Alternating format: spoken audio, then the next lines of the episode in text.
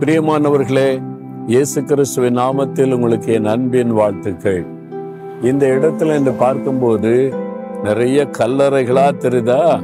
இது என்ன கல்லறை அப்படின்னு ஆச்சரியமா பார்க்குறீங்களா? எருசலேமில் இருக்கிற ஒலிவ மலையின் ஒரு பகுதி தான் இது. அந்த பெரிய ஒலிவ மலையில ஒரு பகுதி தான் இது. இந்த பகுதியில் கிட்டத்தட்ட அந்த மலையில பாதி கல்லறைகள் கல்லறை தோட்டம் தான் இருக்கிறாரு இந்த கல்லறைகள் யாருடையது அப்படின்னு யோசிக்கிறீங்களா? அதாவது யூதர்களுக்கும் இங்கே கல்லறை இருக்கிறது. அதே மாதிரி இஸ்லாமியர்களுக்கும் இங்கே கல்லறைகள் இருக்கிறது. கிறிஸ்தவர்களுக்கும் கல்லறை இருக்கிறது. இந்த மூன்று மதத்திலேயும் ஒரு நம்பிக்கை இருக்கிறது.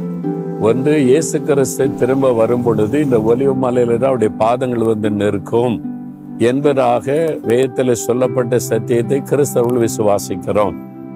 யூதர்கள் கூட மேசியா திரும்பி வரும் பொழுது இரண்டாவது முறை அவர் இங்குதான் இறங்கி வருவார் என்பதை அவங்களும் விசுவாசிக்கிறாங்க. இஸ்லாமியர்களும் இயேசு கிறிஸ்து நியாயாதிபதியாய் திரும்ப இங்கதான் வருவார் என்பதை அவங்களும் விசுவாசிக்கிறாங்க. அதனால அவர் வரும்பொழுது நாம் முதலாவது எழும்ப வேண்டும் என்று சொல்லி அந்த நம்பிக்கையில தான் இந்த இடத்துல எல்லா கல்லறைகள் இடம் வாங்கி அநேக தங்களுடைய குடும்பத்தினர் இங்க அடக்கம் பண்றாங்க.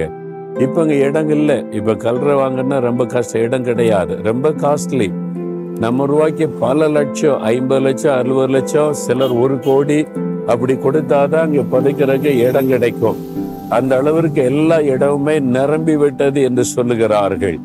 பாருங்க ஒலிவு மலையில ஒரு பகுதியில கிட்டத்தட்ட பாதி கல்லறை தோட்டம்தான் ஆனா ஒரு காரியம் இயேசு திரும்ப வருவார் என்பதை எல்லாரும் நம்புறாங்க. அவர் இங்கதான் வருவார் என்பதையும் எல்லாரும் நம்புறாங்க. அவர் நியாயாதிபதியாய் வருவார் என்பதையும் நம்புறாங்க. அவர் வரும் பொழுது இயேசுக்களை மறித்தவங்க உயிரோடு எழுந்திருப்பாங்க என்பதை நம்புகிறார்கள். அதற்கு அடையாளமா தான் இங்க வந்து இடம் வாங்கி இங்கே புதைக்கிறாங்க. அப்ப எனக்கு அன்பானவர்கள் நாம் வேதத்தை விசுவாசிக்கிறவர்கள் கிறிஸ்துவுக்குள் மறித்தவர்கள் ஒலிவு மலையில தான் புதைக்கணும் அவசியம் இல்லை. எங்க இருந்தாலும் உலகத்தின் எந்த பகுதியில் இருந்தாலும் முதலாவது அவர்கள் உயிரோடு கூட எழுந்திருப்பார்கள் என்று வேதம் தெளிவாய் சொல்லுகிறாரு. ஆனா இயேசுக்குள்ள நம்ம இருக்கணும்.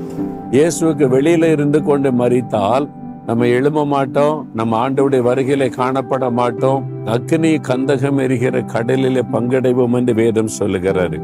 உலகத்தில் இருக்கும் பொழுது உங்களை இயேசுவை சந்திக்க ஆயத்தப்படுத்திக் கொள்ளுங்க. அதைத்தான் இந்த காரியம் நினைப்பூட்டுகிறாரு. சரி இன்னைக்கு ஆண்டவர் என்ன வசனம் சொல்றாரு? ஒரு ஜெபம். வேதத்துல வசனம் நமக்கு ஆலோசனை இருக்கிறது கட்டளை இருக்கிறது வாக்குத்தத்தம் இருக்கிறது மாத்திரம் அல்ல நம்ம எப்படி ஜெபிக்க வேண்டும் என்பது சொல்லப்படுகிறது. இன்றைக்கு வசனம் எழுபத்தி ஓரா சங்கீதம் முதலாம் வசனம். ஒரு பக்தன் அருமையான ஜெபம் செய்கிறார். கத்தாவே உம்மை நம்பி இருக்கிறேன். நான் ஒருபோதும் வெட்கம் அடையாதபடி செய்யும் ஒரு அருமையான ஜெபம் இது.